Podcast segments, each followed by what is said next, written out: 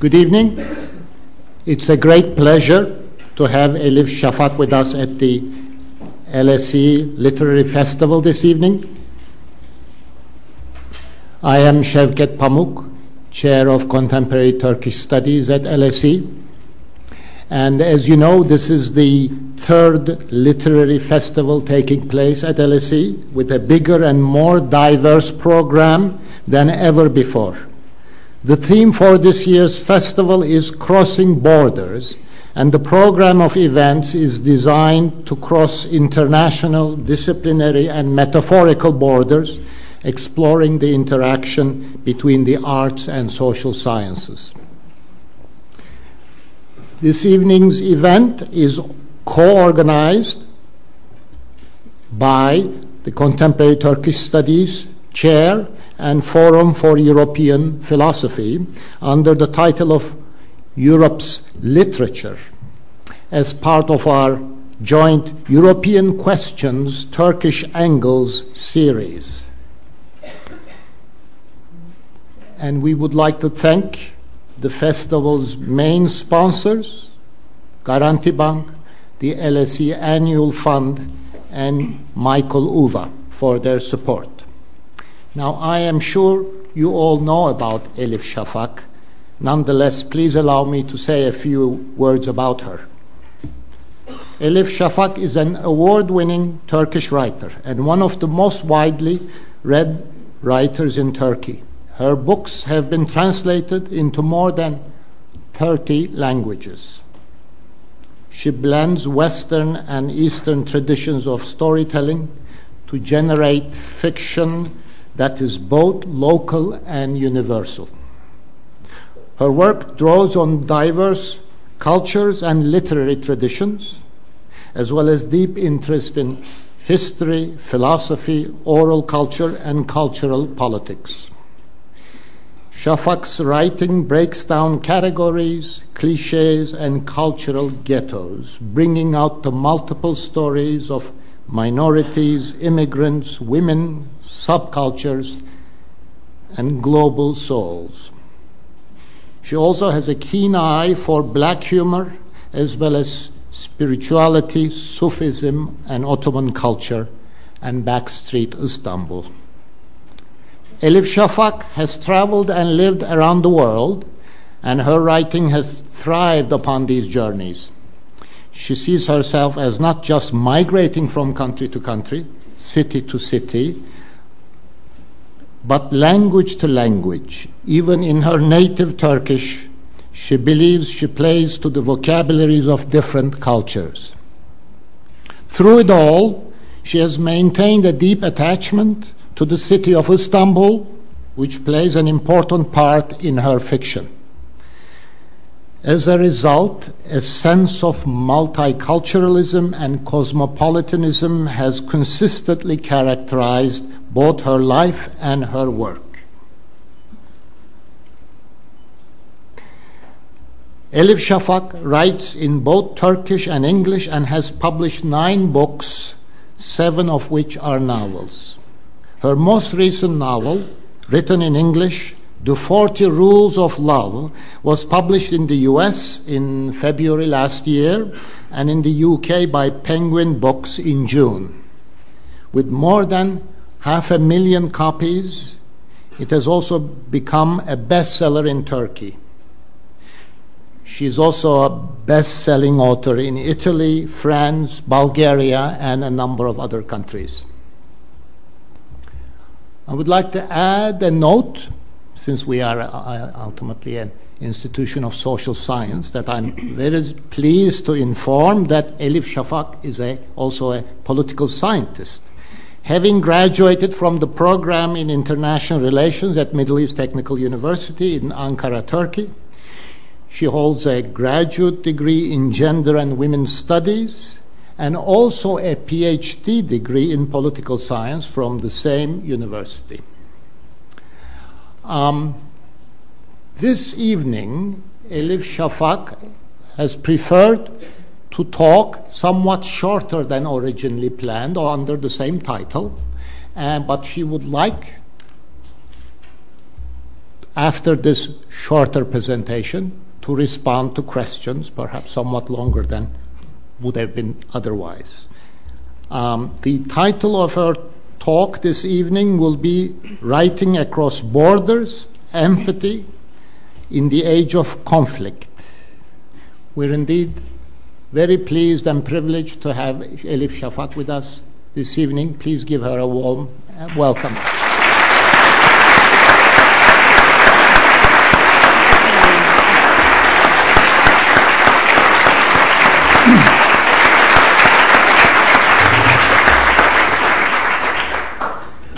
Thank you so much. I am very honored, very happy to be here, also excited. And I also very much look forward to hearing your questions, your comments, your critical remarks, so that we can t- we could turn this into a dialogue and not a monologue. But allow me to start with um, some personal notes. I started writing fiction at the age of eight. And that's not because I wanted to become a novelist or, you know, to sign books or anything like that. To be honest, at the time, I didn't even know there was such a possibility for me. I didn't even know there was such a way of living. But um, I, I I started not because I wanted to become something, some, somebody someday, but rather than that, it was perhaps a basic, simple, and unsophisticated, you know, need to dream and to move beyond my little space that brought me into the world of fiction. I was an only child, and I did not grow up in a in a large patriarchal setting with brothers, sisters, you know, um, nephews and cousins and so on. It was only me and my mother. I was raised by a single mom, so except for the time uh, that I was with my grandmother, it was usually my mother and me. And because she was a working mom, I spent lots of hours on my own. And books were the most colorful things in my life. Oftentimes I thought the world depicted in books was much more colorful and was and, and much more real than the so-called real world uh, or real life. I believe every writer needs to become a reader before becoming a writer and needs to stay as such. Um, to, to the very end. Now, around the same time, I started writing fiction, but again, it started with diaries. You know, normally in a diary, you would start writing, you, you'd write about your personal experiences, your daily life, what you did on that specific day, the people who mattered to you, and the places you visited, and so on. But because I thought my life was so terribly, terribly boring, instead of writing about the real daily life, I started making up things. And that's how everything began. So I wrote about people who did not really exist and things that never really happened. And because of that, it was a short leap for me from diaries into short stories, because I was already blurring the boundary, the line between fiction and reality. And the reason why I'm saying this is because from the very beginning, storytelling for me was not an autobiographical pursuit necessarily. And this is a point that perhaps we can come back together late, later. Now, I do respect writers who are telling us that they're writing with a mission. I do respect writers who are saying, well, I write the, I write because I need to bring out my personal story and share it with, with humanity, with other people. But that is not my starting point, and that's not how I write. Instead, just the opposite, I am more interested in not being myself. I'm more interested in being other people. You know, putting myself in the shoes of other people and looking at the reality from his perspective, and then keep traveling, be someone else, and look at the reality from her, her perspective, and keep moving on and on and on. So in a way, if I may say this, it is the transcendental experience of creativity that I am more interested in than the autobiographical work. Now, we're all born into a certain identity, a certain gender, nation, class position, religion, and we tend to, without knowing, knowingly or unknowingly, we tend to stay in those cultural ghettos. Um, but I believe when I'm writing fiction, I am not a single voice. I'm the maybe the sum total of multiple voices, which I believe at the end of the day is what it means to be human. We're all the sum total of multiple voices, multiple layers. then the question is, can we have multiple belongings, multiple connections, instead of a static, homogeneous, monolithic definition of identity, which comes from identity politics? And again, this could be a point that perhaps we could talk during the Q and A. Now, as I keep traveling between East and West, I also do think about what it means. What, what do they mean, you know? Where does the East start? Where does the West end, you know? Um, what, what are their political boundaries? What are their boundaries? And if they do have boundaries, are these boundaries, are the political boundaries the same boundaries as the cultural and literary ones? I believe cultural boundaries are always much more fluid. They're more flexible, and they are less impermeable than political boundaries. Some people say that East and West are like water and olive oil, that they cannot mix. But I believe they are like perfumed waters, you know, and perfumed waters always mix. And in a city like Istanbul, they mix all the time, constantly.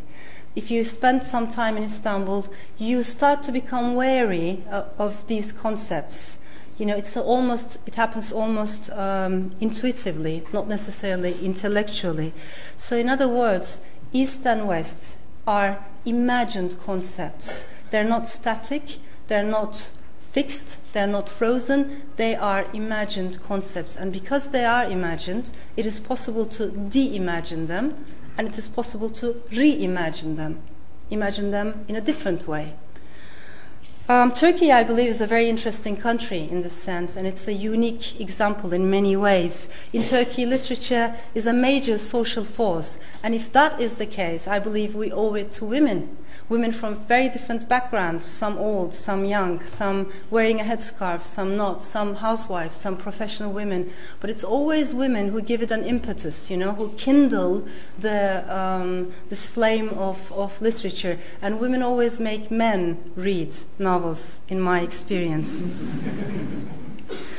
um, nonetheless, when I look at highbrow literature or the world of written culture, it also uh, intrigues me to see that it's a very male-dominated world.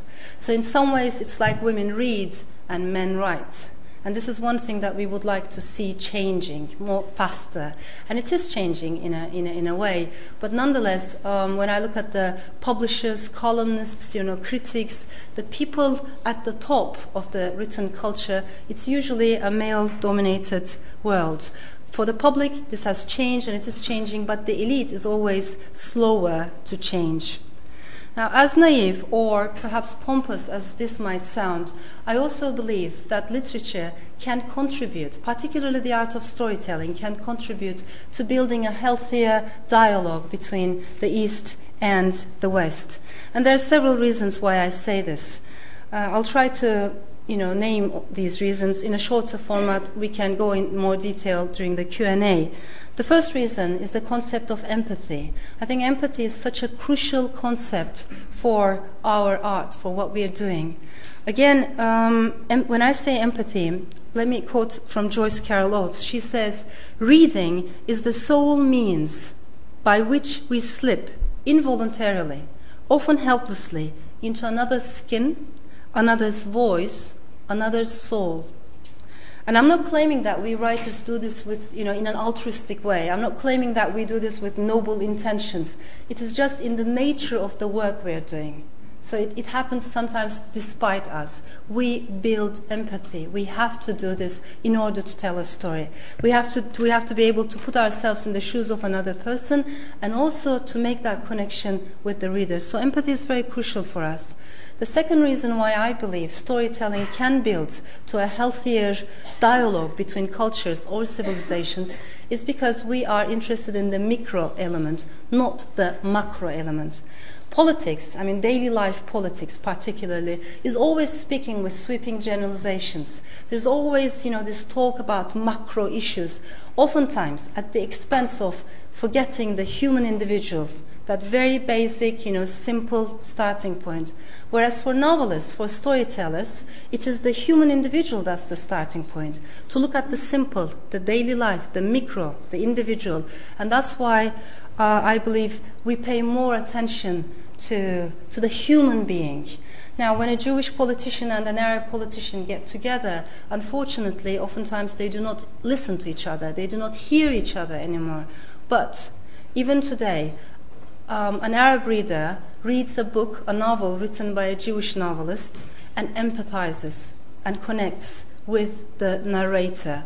Or a Jewish reader reads a poem written by an Arab poet and feels the voice in the poem. And that's precisely because we focus on the micro, the human, the human element. The third concept that I believe is very important for us, or the, the third notion, is the, is the um, notion of humor. And when I say humor, this is not the kind of humor that looks down upon people. It's humor with compassion that's important to me. Politics is so serious. Politics always takes itself seriously. But fiction doesn't do that. Fiction has to make fun. You know, fiction has to turn everything upside down. It's a topsy-turvy world in the world of literature.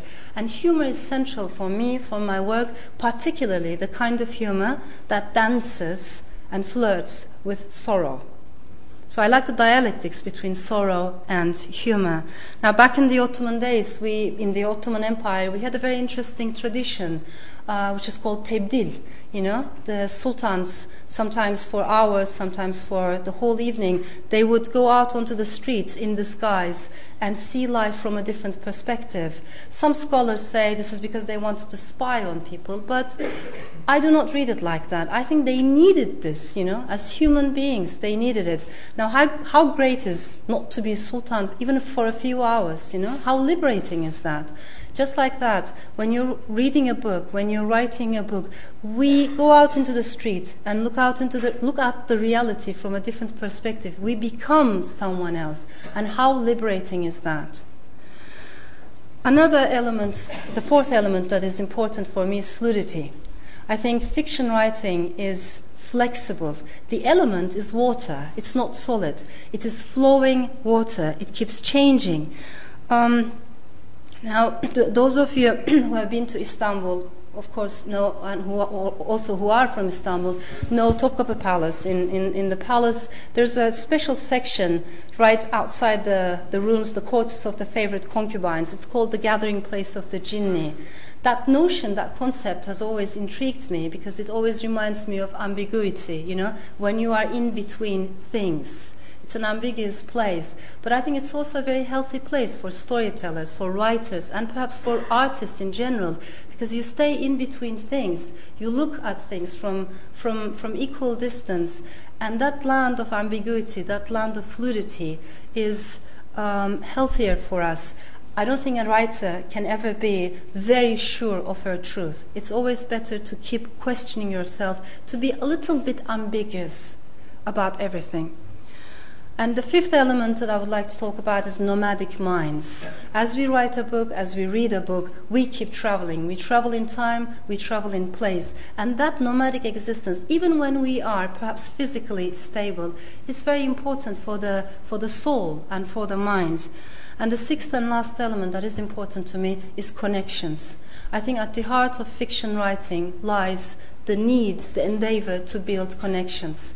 Umberto Eco once said, connections are everywhere and they already exist. We don't need to invent them. Sufis have been saying this in a different way. You know, we are all interconnected. And this is the age in which perhaps we have started to see this in a more visible way, in a, in a clearer way. Because now we know if somebody is unhappy, let's say, in Pakistan, that person's unhappiness does affect the life of someone living in Canada. We are all interconnected. And storytellers know this, again, almost instinctively. Because when I write a story, it's always the connection that I am pursuing, that I am trying to show. And ideas travel. Ideas are contagious. Um, just like that, the need for democracy, the need for more human rights, these are not only vital, but they're also contagious, again, because we are interconnected. So these six elements, empathy, looking at the micro things, humor, fluidity, nomadic minds, and last, uh, building connections is very important in my understanding of storytelling. And I do believe because of these reasons, they can contribute to building a healthier dialogue between cultures. Walter Benjamin once said, "The novel as an art form was evidence to the profound perplexity of living." I like that definition very much, you know, the perplexity of living. I think that has not lessened in this age. Just the opposite, it has deepened, if anything. The novel both echoes and heals the perplexity of living. Because when we read about another person's life, we remember a very fundamental truth, that this, that he is just like me, that they are just like us, with the same joys, same sorrows, same longings, same weaknesses. And I believe it is this basic truth that we are in need of remembering more and more in today's highly polarized and highly antagonistic world. I'll stop here and then we'll continue with the Q and A. Thank you so much.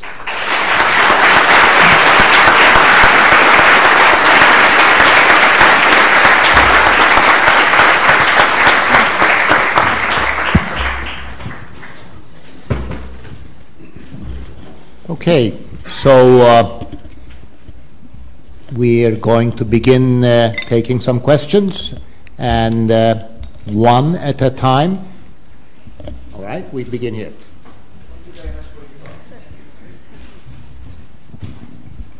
Thank you for coming to L S E to give us this um, talk on, on your um, writing and your, your novels. I have a question. Um, I read your book, The Bastard of Istanbul, and uh, something that really intrigued me, now that you are mentioning that you put yourself at the place of other people, of people of other origins. How were you able to, um, um, let's say, put yourself in the place of this Armenian character, the, the uh, because you alluded to that Armenian issue. How, how uh, were you able to... Um, had you read about it? Were you surrounded by Armenians? I, I'm, I'm very intrigued about that, and I'm very interested in. Thank you for the question. Shall I answer? um, be, be, perhaps before focusing on one specific book, if I may say this, in all my books, in fact, and not all of them are available in, in English or translated or written in English, um, but in all of them, I believe there are characters from completely different cultural backgrounds, ethnic backgrounds. Um, and sometimes, you know, when, when I have been asked in, on, in different contexts, I'm not these people, then how I write about them. I imagine, I put myself, you know, I try to put as much as I can into in their shoes. But this is not a static thing, uh, you know. I keep moving. Then, then when I'm writing about a different character, I impersonate that character. And that's what I like about fiction, because it's always so multi-layered. There are multiple voices saying so many different things. And it is up to the reader to make that journey. Every time, each time I write a novel, I try to do my homework well. And by that I mean I research, I read, I read a lot, as much as I can. But after a certain point, and this is true for every book, you stop reading, and whatever is inside you, whatever you feel in your heart, uh, you go on writing with that feeling. So uh, up to a certain point, it's an intellectual endeavor, you know, you, it's your fuel, you read, you inquire, you research, but after that you stop, and it's the heart that guides you, in my experience. Thank you. Yes.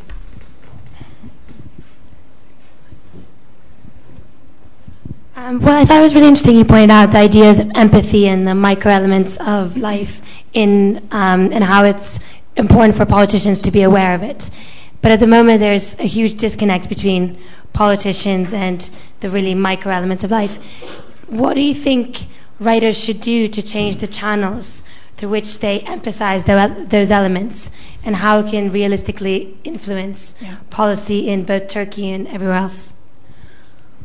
Um, it's, it's a it's a tough question, because, you know, I, I don't write with a mission in order to teach anything.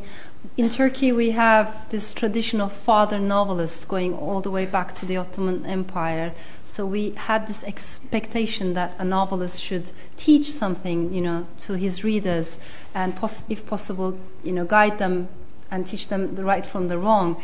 But I, I don't believe in that, you know. I like to be equal with my readers. I don't like those kinds of hierarchies. And to be honest, I think sometimes some of my readers know my books better than I do. You know, they're much more aware and conscious of the of the whole construct.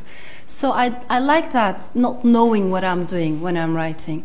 But that said, at the end of the day, you know, we we connect with each other, not necessarily with politicians. A novel is, in some ways, always political. It has to be political. Why? Because not politics in the narrowest sense of the world. I'm not talking about parliaments. I'm not talking about deputies or, you know, conservative liberals. Not politics in that sense, but politics in a wider sense is about power, power structure. So, you know, a, a dialogue in a kitchen can be very political. And if I'm dealing with life, of course, there's always, you know, some element of politics in it. But that said, uh, the, the main thing, I think the main change is from human to human, rather than, you know, trying to speak or reach um, politicians. Thank you. Okay. May I uh, ask you to introduce yourselves before asking the question, please? Thank you.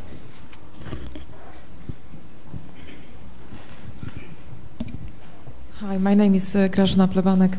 Uh, I liked what you said uh, about writing uh, diaries, so maybe my question would be too personal, but yeah. Do you still uh, write your diaries? Or if so, is it a fiction or a real story? And if it's, if it's real, do you think what are you going to do with them? Because, you know, once discovered by other people, they can yeah. be a weapon, really. Yes, I, thank you. That's...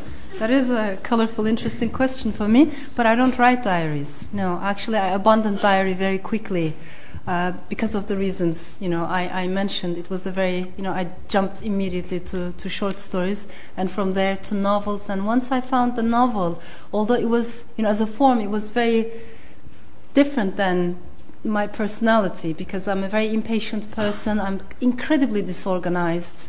Really, but you know, when you're writing a novel, you have to be patient, you have to be organized. So, in some ways, it balanced me, and I prefer to stay there. Uh, but it would have been interesting. And there are writers, of course, who keep diaries, but I don't. Yeah, thank you. Way at, yes, way at the back.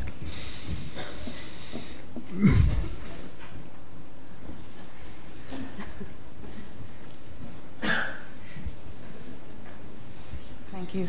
Um, Ira Minjol, um, I'm an academic at Middlesex University. My, con uh, my question is about that related to fiction and diaries or reality. That I know you're writing columns at a newspaper. How does it relate to that? How is your column writing is affected by your fiction or the way you write fictions? Thank How you. How do you relate it to reality? Yeah, thank you. I think that's a very good question.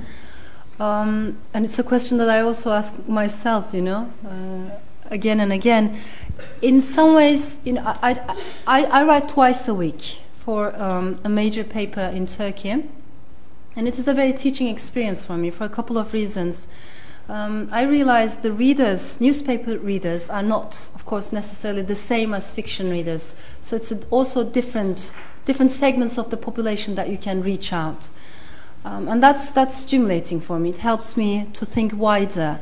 But perhaps more importantly, because the novel is such a lonely art form, again, Benjamin calls it the loneliest form of art, because in every other area of art, you have to learn to work with other people, to coordinate. You know, a film director knows that, a singer knows that, every, you know, in, in, all, in all other forms. But when you're writing a novel, you are always on your own, sometimes for weeks, for months, sometimes for years.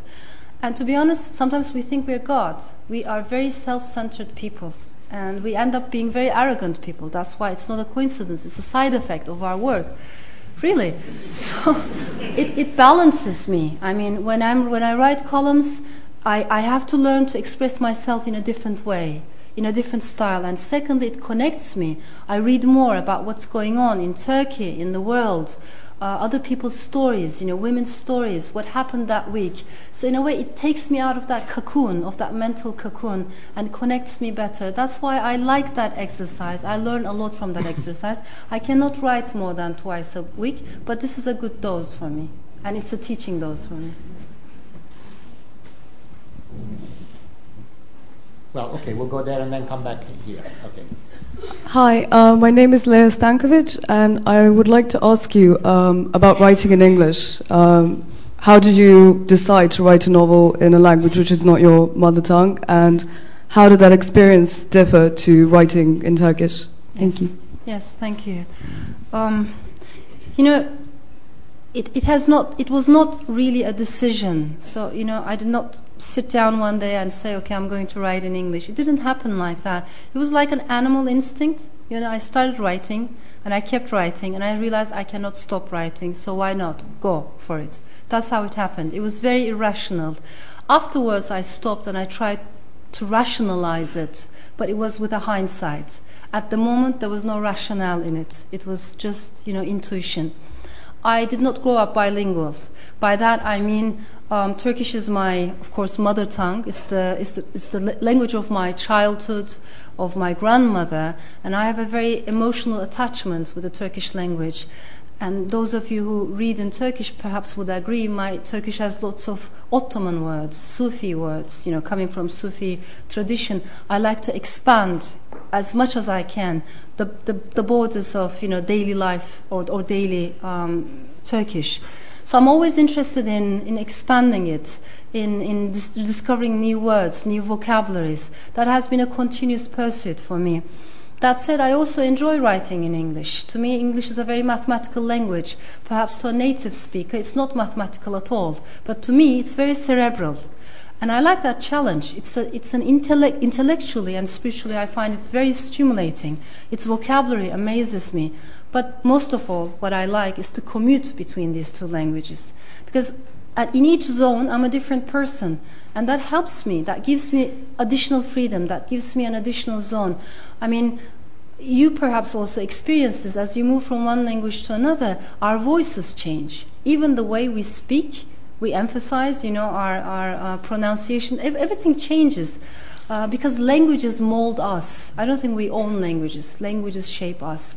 And that experience is something that, that I like. And interestingly, when I write in English, when I go back to Turkish, it makes me more attentive to details, to nuances. Um, and it's, it's, so it's more than, you know, a matter of grammar or vocabulary for me. I also pay attention to those words or concepts that cannot be directly translated from one language to another. I think, why is this happening? So it also tells me something about the culture, the, the culture surrounding it. So it's a, it's a continuous journey and exercise for me. And I believe this is the age where we can we can do this. We were just talking about this outside, because in this age I think it's possible to dream in more than one language, you know? And if we can dream in more than one language, why not write fiction in more than one language? Right, right here.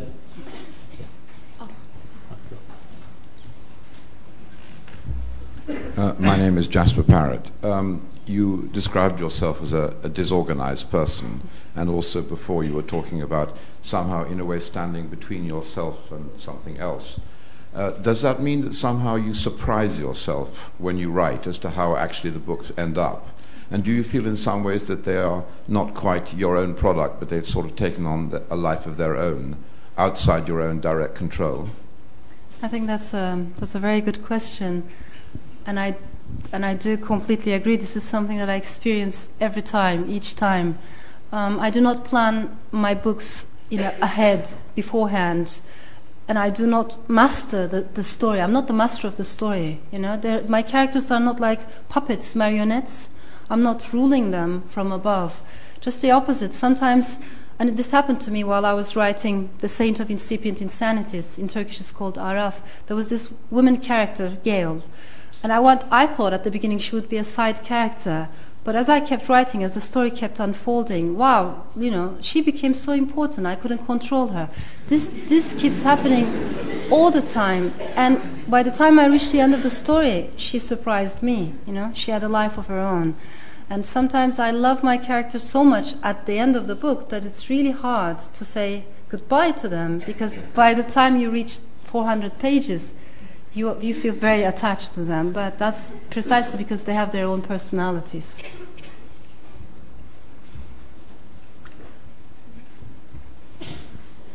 Yes. Yeah, that's, yes. Hi, Ponsivana Sang, student at L S E. I think you alluded in your speech to um, the feminizing um, or feminizing literary spaces of power.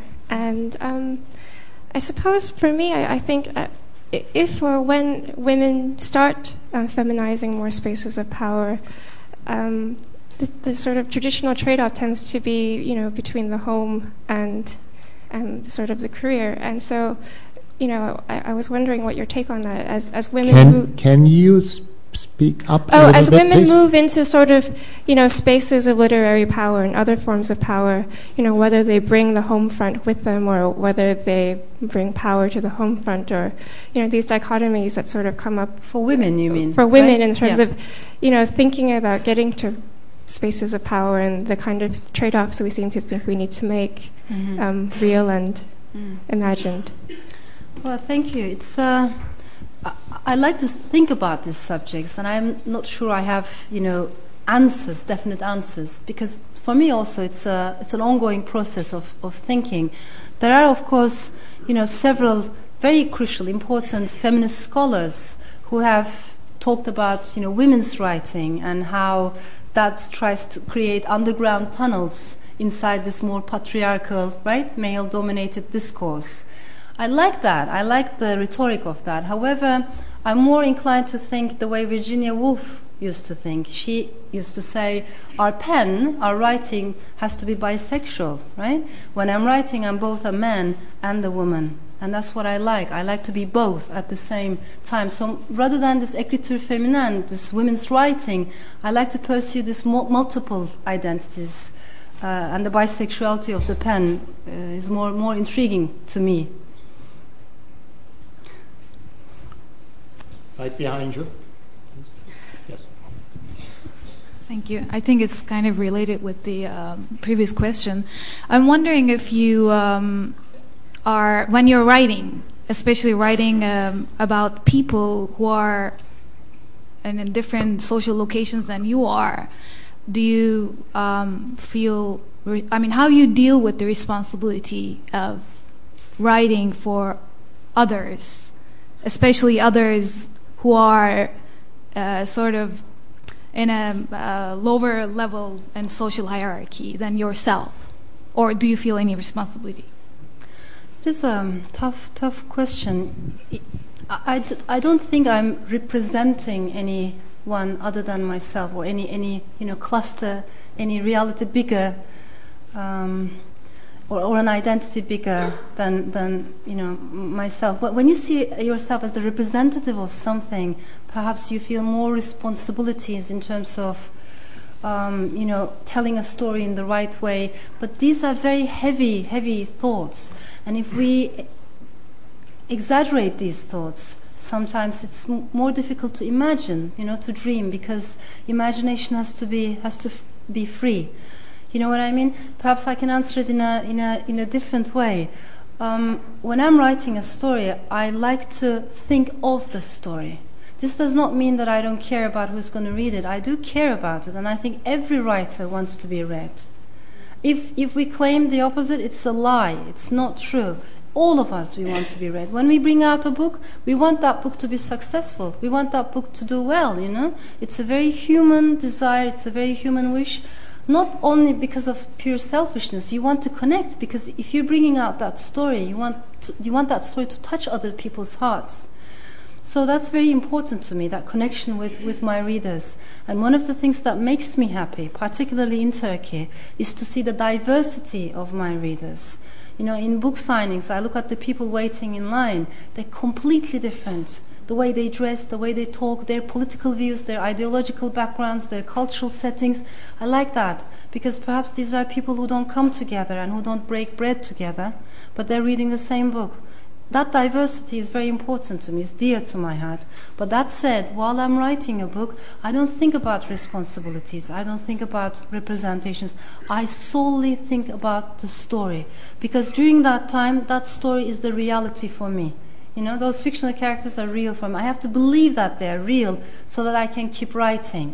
It's uh, after the book, after the book is ready and you give it to your editor, then you start to think about your responsibilities, or you start to worry. I feel very anxious then, but by then it's already too late because the book is over. The editor has the book, so you know, I'm, I'm, that's how I get rid of the anxiety afterwards. Okay, let's go in this direction. There are two ladies here, one and two, and one after another. Thank you. My name is Tatevik Grigorian, and um, my question is the following. Do you think do you think that writing and storytelling gives you the power to influence your readers' way of thinking? And do you like to use this to impact their mentality and perhaps push the boundaries? Um, perhaps talk about issues that are taboo in the Turkish society, or do you sometimes feel limited, let's say, by Article three oh one, and you think to yourself, well, I'd like to talk about this, but I better not because I might get myself in trouble? Do you feel completely free to write about whatever you want and use the opportunity that you are able to reach out to so many to perhaps change the, the, this issue in the Turkish society? It Thank is. you. Thank you. It is, um, it's a tough, tough question. I mean, in many ways, I do feel completely free when I'm writing, and I do not censor myself. Again, precisely because of this reason, because while I'm writing, I'm in the story. You know, I, I postpone my worries, my anxieties. I try to feel the story and make that my priority. However, uh, it wouldn't be frank if I say I have no worries at all, you know. For instance, I believe it's harder for women writers to write about sexuality, particularly in Turkey, because it's a very much writer-oriented world, you know, rather than writing-oriented. So rather than looking at your writing, people look at the persona, and people think, people always think everything is autobiographical. So whatever you put on paper, for a woman writer, it is so difficult to write about sexuality. And I don't think it's a coincidence that we lag behind male writers when it comes to writing about the body. We are not that courageous. But one thing helps: when we age, we become more courageous. It's true. I mean, particularly in more traditional and patriarchal societies, aging is a big relief for women writers. I have seen women writers who are so happy to be old and who are writing about sexuality with such freedom now after they are, you know, a certain age. So I feel that in myself as well. As I get older, I write about it more easily.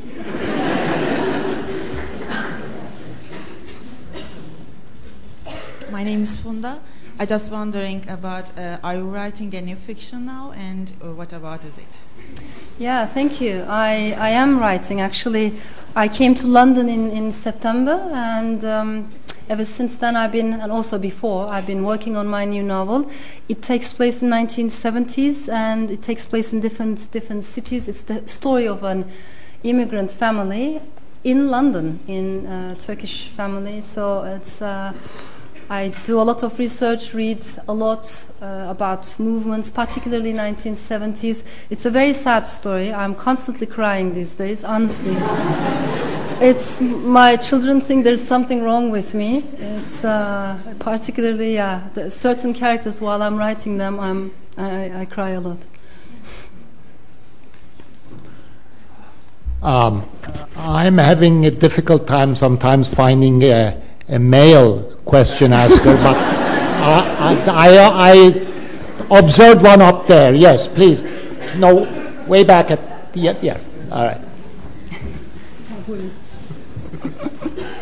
Thanks for protecting the gender balance. Um, my name is Bahadir. I'm a uh, civil servant. Um, completing a PhD is pretty tough work and a serious commitment. How did you detach yourself from the academic life and carried on with what you're doing now, basically? Oh, thank Thanks. you. I, while I was completing my PhD, particularly while I was writing the thesis, I went nuts. You know, I wasn't myself, so I don't think it's a very... it's, it's the truth. It wasn't a very sane uh, process for me. But um, that said, I have to also tell you, I learned so much from you know, my academic background. I'm learning every day. I, I, I do cherish teaching, you know, not only in terms of being with, you know, young people from completely different backgrounds, and London particularly is a great setting for that, I have to say. You know, all these languages, cultures, different experiences coming together, it's an amazing, amazing opportunity. Um, and, and I believe teachers learn a lot from their students as well. So it's a, it's a process that's, that I cherish. I also learned a lot from an interdisciplinary background, because I have interests in history, I have interests in political science, political philosophy particularly, but also religious philosophy, in, uh, in, uh, in sociology. In microhistory, I have a lot of interest, because micro microhistory is such a treasure for writers, for novelists. So all of these things, I, I believe, they also penetrated the art of the novel. They, you know, they keep feeding it. They keep. Uh, I'm, I don't have any, of course, uh, solid academic formation, because I didn't pursue it as as as well as I should have done. But nonetheless, I, I keep my interest alive, I keep reading, and I learn a lot from, from the whole experience, both teaching and researching. Yeah. Yes. Hello, uh, Adam Barron from Kingston University. To, to follow up uh, on that, uh, from that question about studying, could you perhaps talk about your experience of teaching uh, writing, and how that perhaps hinders or helps your novel writing? Thank you. I, I appreciate the question. Um, this semester, last semester, I've been teaching creative writing uh, here in London at Kingston University, and that, of course, was uh, was an amazing pleasure for me. It was it was it was also a privilege in, in many ways, precisely because of, you know, what, what I mentioned. Each of these students was from completely different backgrounds, from very com completely different countries, but also very dedicated in the, in, in in literature. Um, with a huge passion for literature. And it's very challenging. It's also both spiritually and intellectually stimulating for me to discuss with them, to to hear the questions they raise, and also to re reread the text that you have perhaps already read, but from a different angle, from a different perspective. Uh, I like the academia. I learn a lot, a lot from the academia. I have some doubts about teaching creativity. I still uh, creative writing. I still do, and I and I talk about this sometimes. Uh, because of the way we teach, you know, I'm trying to ask myself how else this can be taught, because it's it's a big big question mark. You know, how do you teach creativity? How do you teach creative writing? Is it something innate? Is it something God-given? Is it, you know, about talents? Is it? So these are all big questions for all of us. But I've also experienced that it's it's an amazing encouragement for people to be in such circumstances, settings. It encu- because. All of us are talented. We all have amazing talents. We are born with these talents. However, what happens is we lose faith in ourselves, right? We are discouraged by so many impetus, by so many things during life. And in such settings, such cr- creative writing workshops and other places, you find that faith back. That faith comes back. So despite my criticisms, I do believe in, in that creative writing can be taught, and I, I enjoy the experience. Yes. Hello, my name is Camila. I would like to ask you, you said earlier that um, connecting with your readers is very important to you. Yeah. I would like to ask you about the um, perception and the attitude towards your literature, your books, among the Turkish readers in Turkey and abroad. Is it different? Do you see any differences between the, the, the perception? Mm-hmm. And do you see the difference uh, among your male readers and female readers to your books as well? Mm-hmm. Thank you. Uh, I might disrupt the gender balance now again, but um, I do see differences, yeah. I also see lots of commonalities, lots of, of course, similarities. As I travel from one language, from one country to another, certain things are so universal, and that is so rewarding, that is so inspiring for me, you know. When I write, let's say, about the life of a woman in Istanbul, but a reader in Brazil reads that, and she feels connected, although she has no idea, you know, she has never been to Turkey. Or, or for instance, about the Forty Rules of Love, I have met people who cannot find the place of Konya on a map, you know, but they have read the book and it means something to them. So these things are very, very rewarding for us, and, you know, it keeps us going. At the same time, I also experience and observe some differences among readers in different countries.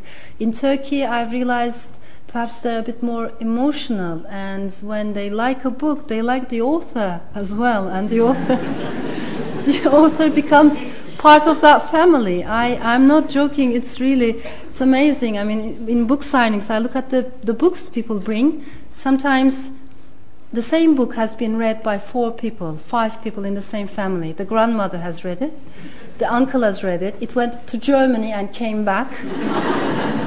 And really, and p different people have read it by underlining it in different colors, in different colored crayons. So you see this, I haven't seen this in anywhere, anywhere else. I mean, usually when you go to Western countries, everybody has their own book and keeps their own book. But in Turkey, it is a collective experience, and that is amazing, yeah. I have two here. Okay, we'll take both of yours. Hello, thank you very much. Um, Is it on? Yes. Uh, my name is Naima Tahir. I'm a British-Dutch writer who lives in the Netherlands. Um, I want to share an experience and then um, ask you to share your experience on the same topic. Um, I write about uh, migration, about sexual rights of, of uh, Muslim women, about many things which not necessarily have to do with religion, but I find that um, during Uh, the contact with uh, with the audiences or with with journalists, um, there's a tendency to really highlight the religion from the book, the Islam, in this case, because it's such a hot topic. Mm. And since Turkey is a country of a lot of Muslims, I was wondering if you have the same experience. Mm-hmm. Thank you. I think it's a very, very important, significant question for, for all of us. And of course, it keeps happening all the time, you know. It is a hot topic, but also because of identity politics. I have experienced this, um, in America I've experienced it a lot. You know, if you're not an American writer, if you're not from the West but from the rest, what happens is, what happens is, you know, you have a label um, attached to you. For instance, in our case, I mean, in my case, it's a Muslim woman writer, right? A right, woman writer coming from a Muslim country. And what happens is when you, once you are defined like that, people expect you to write accordingly, to produce stories that fit that definition. So if you're, if you're an Algerian woman novelist, then you are expected to write about the problems and experiences of women in Algeria. Full stop.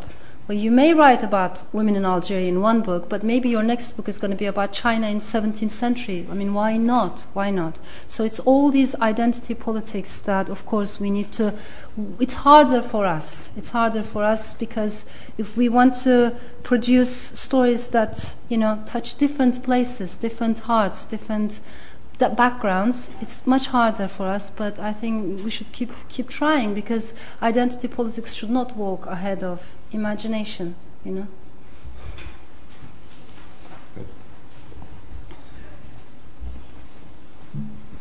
My name is uh, Şenay Özdemir. I'm Dutch-Turkish mm-hmm. journalist and author. Mm-hmm. Um, what's happening now in Middle East is a large conundrum for the West.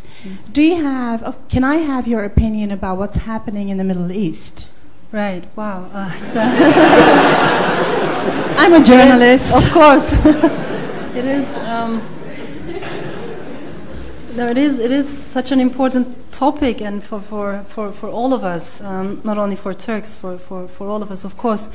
And isn't it interesting that the world is, um, you know, watching the Middle East with such surprise? The world that thought the Middle East was a stagnant place, the world that thought the Middle East was a static place, was not dynamic at all, you know. Um, for a long time, I believe, unfortunately, the movers and shakers in the West, and perhaps everywhere else, approached the Middle East with such, such cliches, uh, in the Islamic world in, in, in general. There is this, of course, um, notion want pulogyan, it's uh, something when something is not good enough for the West, but it's okay for the Middle East. You know, you should support it because why? Democracy is a luxury for them. That was the mentality. It wasn't stated as explicitly sometimes, sometimes as explicitly as that, but oftentimes there is this mentality. And even today there are people who think that it is a luxury for Um, relatively less developed Muslim countries, that democracy, pluralistic society is a luxury. There are people, there are top-notch analysts who believe in this. How can democracy be a luxury for anyone? I mean, to me, this is the same thing as saying, well, some women don't deserve women's rights because they're not ready yet. You know, how can anyone not deserve human rights? Just like that, how can any society not deserve or not be ready for democracy? So we have to believe in democracy. We have to believe that people do change. The Middle East is not a stagnant place. It's not a static place. It never was. Of course it has lots of problems. I'm not minimizing those problems. Of course um, it's an ambiguous process and we don't know what's going to happen. Nobody can foresee it. And, but, but no social force on its own can dictate the future. You know, there's so many elements, but, but I believe at the end of the day we have to have faith in people. And we have to remember that everybody deserves democracy. Everybody deserves human rights.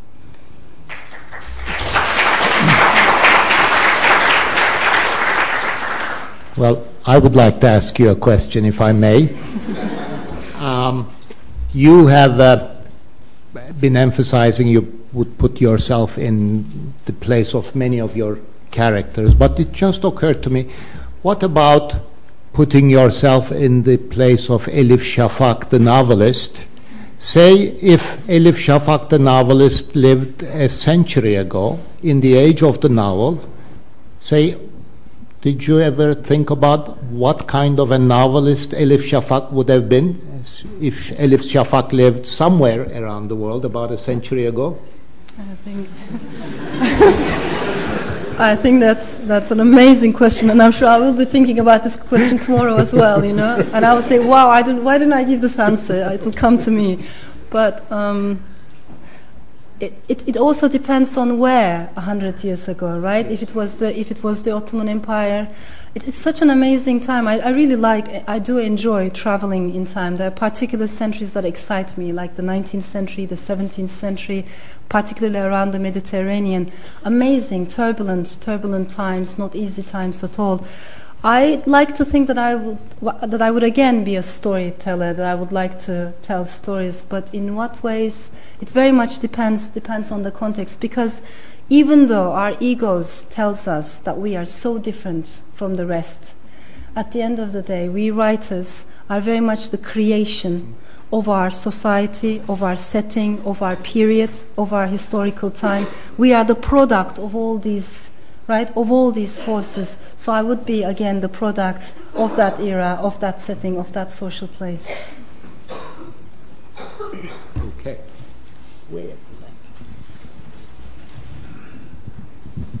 Thank you. Um, you said that you were traveling between East and West, uh, which you believe that are established and artificial concepts. Uh, but w what, what is your East and what is your West? I mean, what do they represent for you, at least now? Uh, okay, it, they, there are political things that maybe you don't believe in, and um, but if you had to define it uh, very objectively now, today, what, what are the differences of, between East and West? Thank you. It is. Um, I'm not. I'm not saying the East doesn't exist, the West doesn't exist. But what I'm saying is they are fluid concepts, and they are, at the end of the day, in our minds. The distinctions are in our minds. Certainly, there are cultural differences. However, there are also universal principles like, you know, equality, gender equality, like democracy, human rights, that are, you know, everywhere. So I cannot say, well, that culture is different culturally, so it wouldn't fit. What I like to do is usually to keep both things in mind, that there are universal, you know, uh, principles, and at the same time there are cultural differences. However, cultures are subject and open to change, and they're changing every day. And no culture is composed of one single color. I mean, when you go to Istanbul, it's an amazing, multifaceted world, layer upon layer. And depending on whom you talk to, you know, in Turkey, you would get a completely different account of Turkey. Really, it is because we are all so passionate about politics, uh, and everybody believes in their, of course, their own standpoint. Um, so even inside one country, even inside one family, you come across so many different stories, so many different perspectives.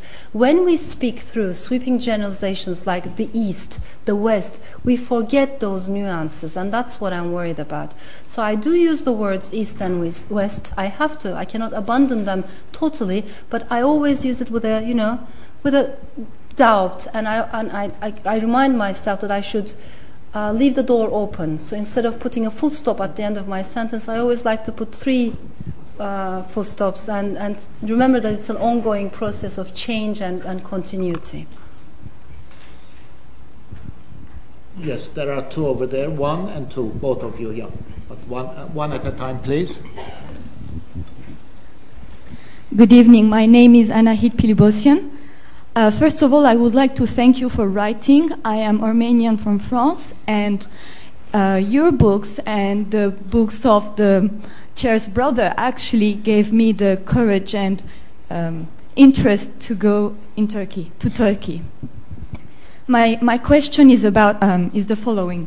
You expressed these six points that um, uh, construct healthy dialogues, and it um, it seemed very fluid and easy. But I'm sure that you uh, you've been through conflicts or fights to reach this peaceful mind. So if you can share this transition with us, that will be interesting. Thank you. Thank you. I I appreciate. Um, I appreciate very much the question. It is true. I mean, um, and I think we're all full of full of conflicts. You know, sometimes we can talk about very peaceful, big truths, but then the moment I go outside, when I'm driving my car, if somebody, you know, does something wrong, then I'm not talking in that peaceful voice anymore. You know, it's. It's that's that's what it is, you know. Human beings, we have so many voices, so many conflicting sides. But I think the crucial thing is to be okay with those conflicts. And to be honest, um, I'm, I'm not claiming I achieved this, but I am learning to achieve this. And one of the things that I learned most from was uh, a long-term uh, depression. And that came to me after the birth of our first child. I experienced a postnatal depression that went on and on for ten months. And it was a very shaking experience for me, precisely because I stopped writing. And this happened to me for the first time in my life. You know, I mentioned that I was writing fiction since my eight years old. That was the first time I, I stopped. And I, I had to rethink everything. You know, what does it mean to create? Am I really creating something? You know, where does all creativity come from, et cetera, et cetera, including very existential questions about life, death, who you are. So it was a very depressing long term for me. But what happened is, out of that came a book called Black Milk, which uh, is coming out in English soon, and hopefully we will also be able to talk about it. While I was writing Black Milk, I made so much fun of my depression. It was so liberating, you know, that, again, that sorrow, that sorrow and humor. And what I saw was, I had different sides in me, like these different six women constantly quarreling. One of them maybe is the Sufi in me, who wants to just have her peace and stop, you know, uh, trying to stop being ambitious. The other is maybe the ambitious side of me. The other is the writer or the more intellectual side of me. The other is the domestic side of me, who, wants, who only wants to make apricot marmalade and does, is, doesn't care about books, you know. So all these voices are constantly, constantly quarreling. And I realized I had a monarchy inside me. All these years, I, I made this writer intellectual, the monarch, the queen, and I suppressed all the other voices inside me. With the depression, they all came to the fore, and it was a hell, of, you know. However, out of that hell, of course, came democracy, inside democracy. So I, I was able to topple down the, the monarch, and now we, there's more inner democracy. That helped me, um, but it's an ongoing process, of course.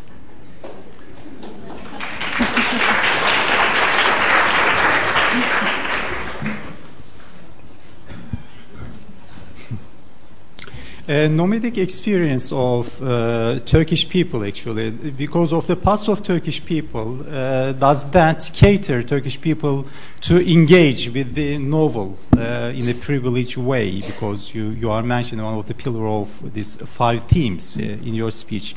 Second uh, question will be global readership. When Orhan Pamuk was asked, actually, kim için yazıyorsunuz, whom do you write for? That's the most uh, hatred question uh, for him. But at the end of the chapter, Chapter, he kind of answers, actually, I do write only a few handful global readership. So do you uh, appeal to a particular global readership in your novels, or do they uh, are they kind of trendsetters in the uh, novel writer? If you do really appeal to them, because they are a few, so being a populist writer or popular writer risk the quality of the literature. Thank you. I I understand, and this is a this is a criticism that I get from time to time in in Turkey, particularly. Um, they're telling me, you know, if your readership increases, will that right decrease the the quality of fiction? I don't have easy answers for that, to be honest. But what I know is I love what I'm doing. And I do the thing that I love, right? I, I write stories because I love writing stories. If I hadn't loved, it would have been such a burden on me. It is really an insane amount of work. Particularly when you're writing it in English, you go back to Turkish, you almost rewrite the whole thing. Really, an amazing, an amazing amount of work. I'm, I'm obsessed with details. Sometimes I say, you know, why am I doing all this? You can enjoy life much better, you know, when you're not writing a novel. And the only answer I can give is because I love this. And that love has not decreased over the years, just the opposite. It has intensified, it has increased. So when I'm writing a book, I'm not thinking, is it going to be popular? Is this going to, you know, decrease the quality? I believe in what I'm doing and I do it. I write about it. Of course, I want my people to read it. Of course, I want people to, to, to, to enjoy. Of course, I want my stories to mean something for people. But influence is always mutual, you know. As much as those stories perhaps and hopefully touch people's hearts, this talk is also influencing me. You know, in everyday life, where there's always there's always interaction, and it's always two-sided. So what I'm trying to say is, I also learn from my readers. I give something, but I also take something, and that makes me feel grateful. So as the number of readers increase, I've never thought, I've never seen it as a burden. I was grateful for it. And I do not write for a specific population or for, for yeah, if you ask it to me, I don't write it for a specific audience. What I like, what I prefer is people from very, very different backgrounds. As I said, reading those books, meeting in that story, because at the end of the day, I think art should be able to do that, and art should have its doors open. I can never say, you know, I prefer this kind of reader to that kind of reader.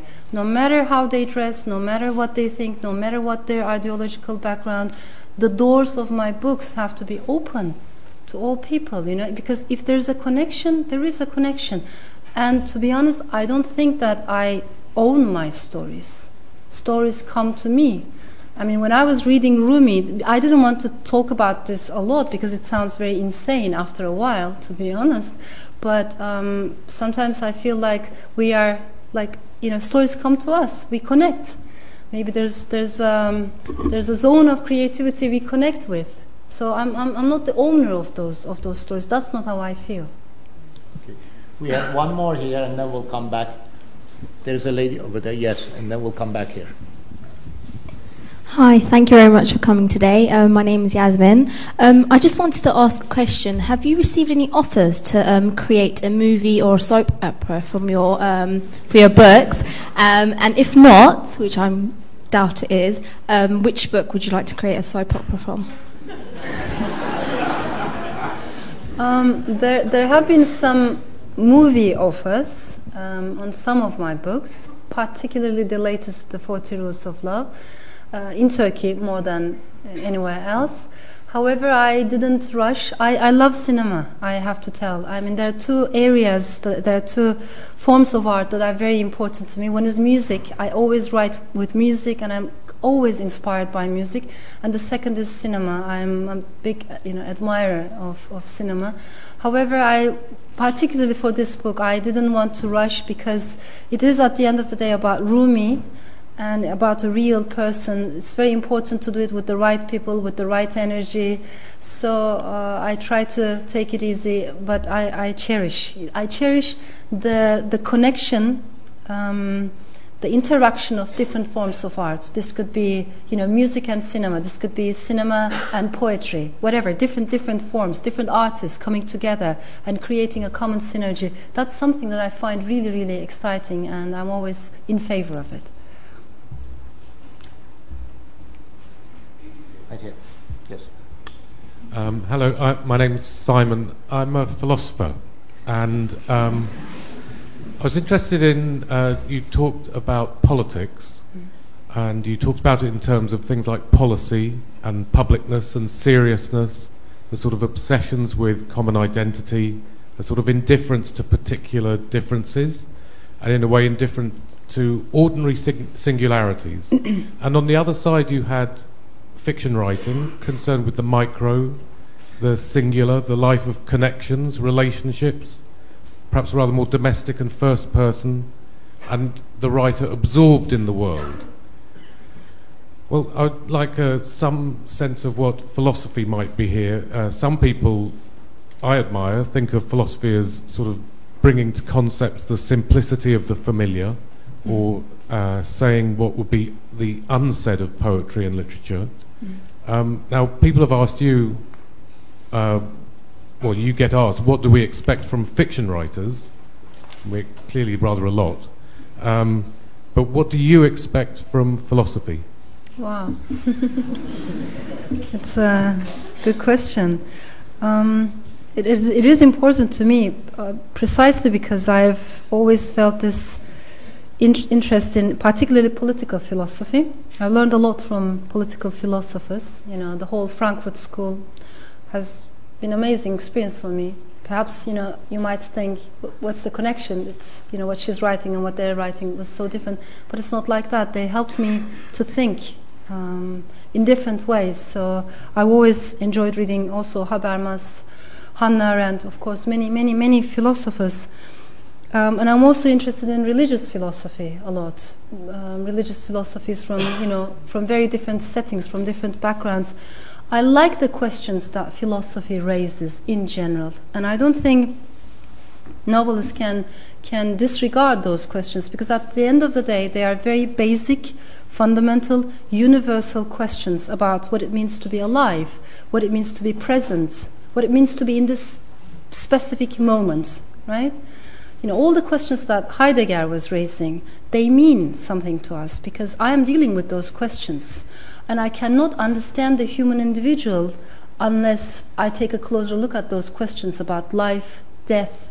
You know, what does it mean to exist and not to exist? What does it mean to be mortal or immortal? So I think there's an overlapping area, and that's one reason perhaps why I've always been uh, intrigued in, in philosophy in general. Yeah. Hi, uh, I'm a student here. Uh, my question is, uh, by reading by reading some of your books, I could see a lot of um, feminist uh, issues and concerns raised there. Um, uh, especially in Black Milk.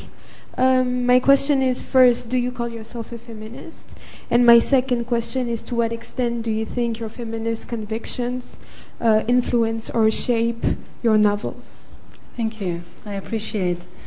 Um, sometimes we, you know, get these emails in Turkey um, when I write, particularly in, when I write my columns, and if it's a If it's an issue related with, you know, gender matters, sometimes I get slightly angry emails from male readers saying, "Are you a feminist?" So, um, and I'm always, you know, I always doubt, what shall I say? At the end of the day, I see myself as a writer, you know, without any isms involved, purely a writer. Um, and I have, I have some critical opinions about feminism. You know, I criticize certain aspects of first wave and second wave feminism. However, I'm also very respectful of feminism. I believe that if today we can enjoy certain rights, certain privileges, we also owe it to feminists. They, they don't. They, um, it's not necessary for them to call themselves feminists. There, there were lots of women struggling for women's rights. It is a continuity, so it would be very ungrateful for me not to be aware of that continuity. So I'm also very respectful of feminism. Um, perhaps, you know, I, at some point I thought, shall I call myself a post-feminist? Because I, I, I try to push it further, you know, the feminist culture. I'm also res- both critical and respectful. But at the end of the day, you know, all those labels, after a point, they don't mean much to me. What really matters to me is I believe in, in gender equality. I was raised by a single mother. I was raised by a divorcee. And I saw the struggle that she had to give in a very patriarchal setting. How can I, you know, not be aware from, from childhood onwards. These issues matter to me, and I believe that stories and the art of storytelling has a specific role, has a special role for women particularly, um, in, in all societies, East, East and West. So yes, I have a very perhaps soft, um, I, have, I have a lot of sympathy, and more than a sympathy, for feminism. Yeah.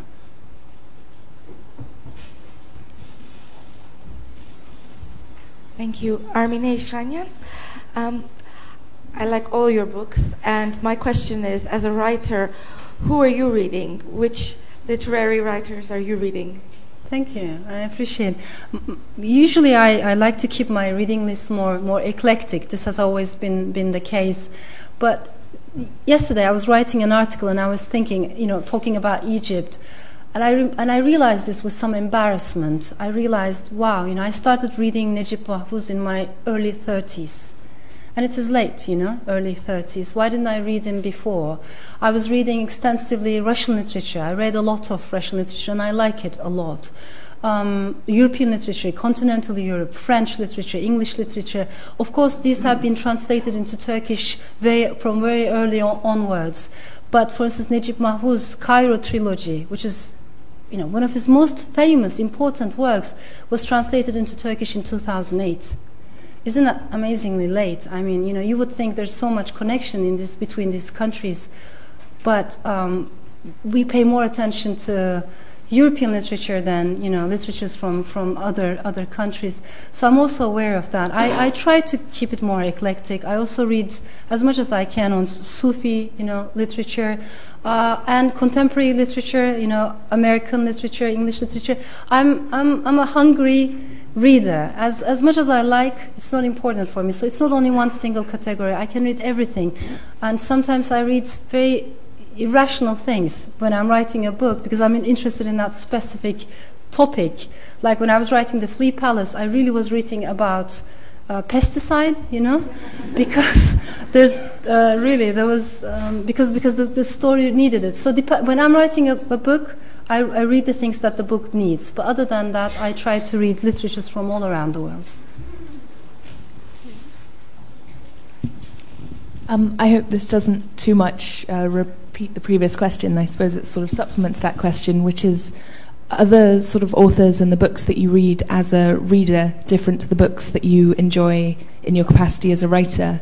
And if so, what's the difference, and sort of who, who are, falls into the different categories?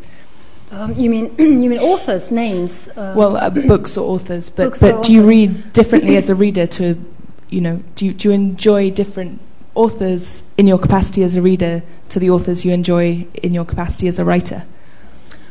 Um, you know, what, what happens is, I mean, I enjoy different reader, different books sometimes for completely different re- reasons. Sometimes you like that writer's style. Sometimes you're only interested in the subject.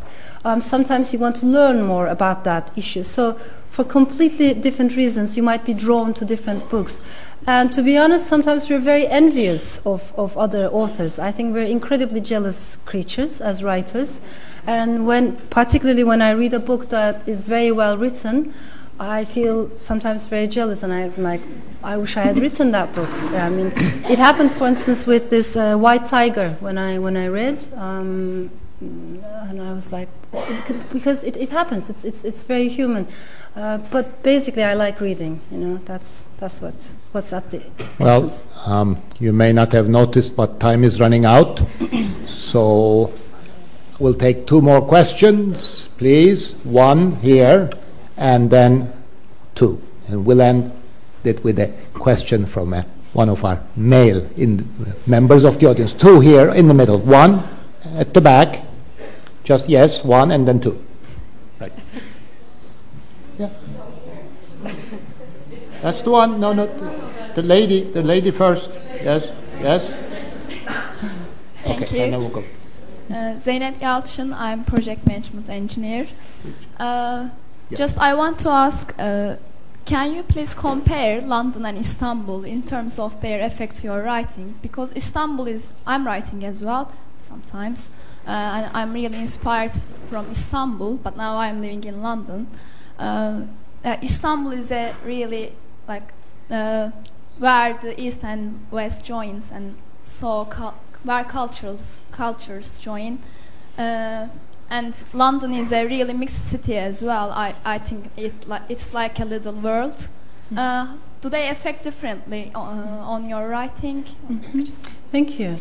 I, of course, I believe the you know the cities we live in, they do have an effect on us, and also the travels, they have an effect. I I, I write, um, I, I've written you know so many things at, at airports, train stations, going from one place to another, and I believe the very the sheer fact that I was on the move has also an effect. So not only cities, but the movements as well.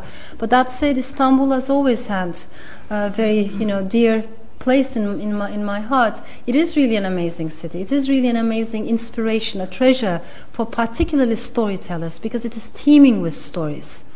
Like every, you know, every apartment building, every corner, there's, there's a story, and an unknown story. It's not brought to the fore. It's not excavated yet. So there's a lot of inspiration. If you are a curious person, particularly, if you do like to, if you like to do research, um, there's a lot in, in, in Istanbul, and and and life can be both very inspiring, but also a bit tiring sometimes. So there's there's there's both sides. London is also, I believe, an amazing place in that in that regard. It's buzzing with energy, you know, teeming with energy. Such places I've always felt had an important impact on me. But I also know some writers who write in a completely different way, and they, they like their own, you know, perhaps more quiet, neat and tidy environment, and it doesn't really matter to them what they're observing outside. I write in cafes, in coffee houses. I, I, I hate silence. I, I cannot write in silence. I cannot operate in silence. I freeze. What happens is I have to have noise in the background. I have to have people moving, street life. So for people like me, London, Istanbul works very well. But for another writer, it might not work very well because it's too distracting. One more. Right here. Yes.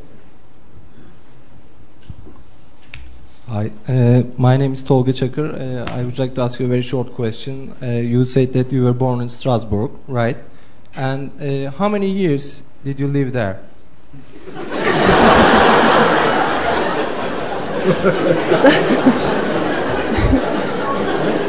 This is the first question. That is. Second that question is that uh, your book, B. Dot Dot of Istanbul.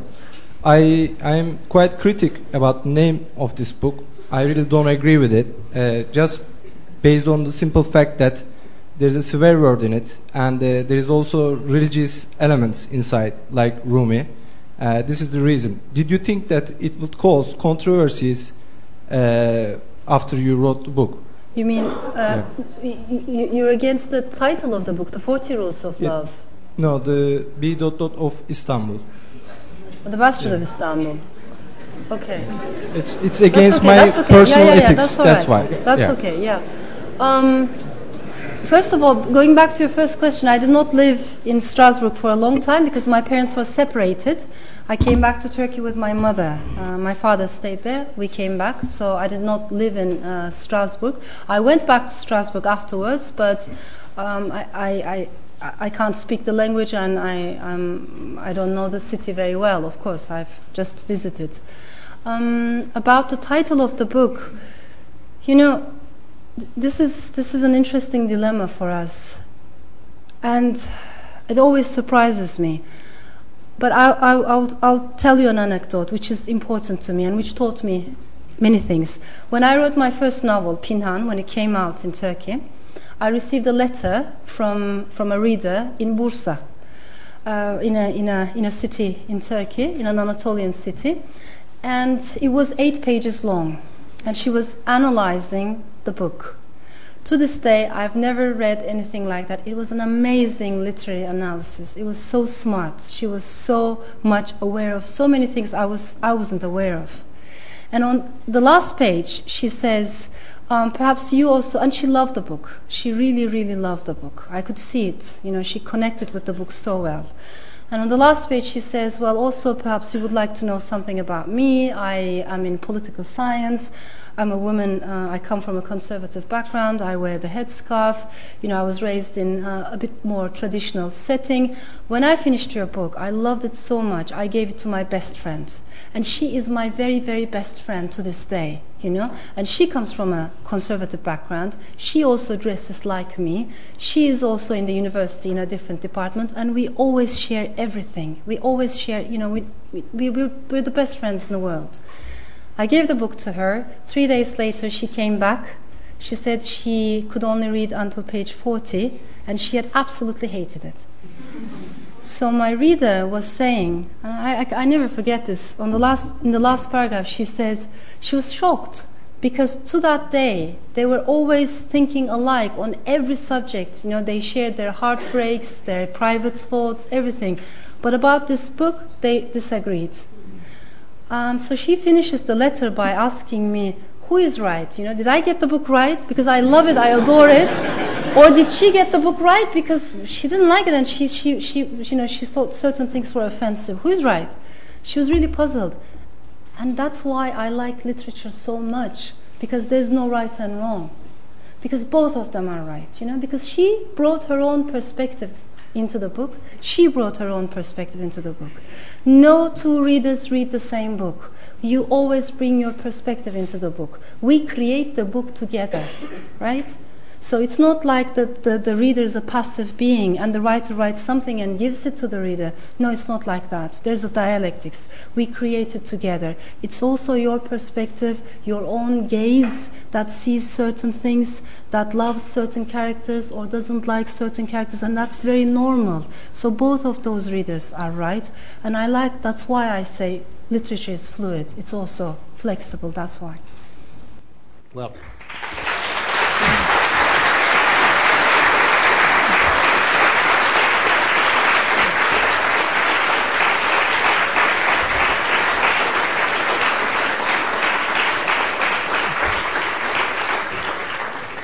This has been a wonderful an hour and a half. I want to begin by thanking the audience. I think you've asked this evening so many interesting questions, and you've also proved that you, so many of you, are such close, careful readers of Elif Shafak. And uh, of course, then we want to thank Elif Shafak. She insisted on this particular format, and it was hugely successful, and she offered us a very stimulating, colorful evening. And I'm sure so many of us will go back home thinking about of so many of the things she told us this evening. Thank you very much. Thank you.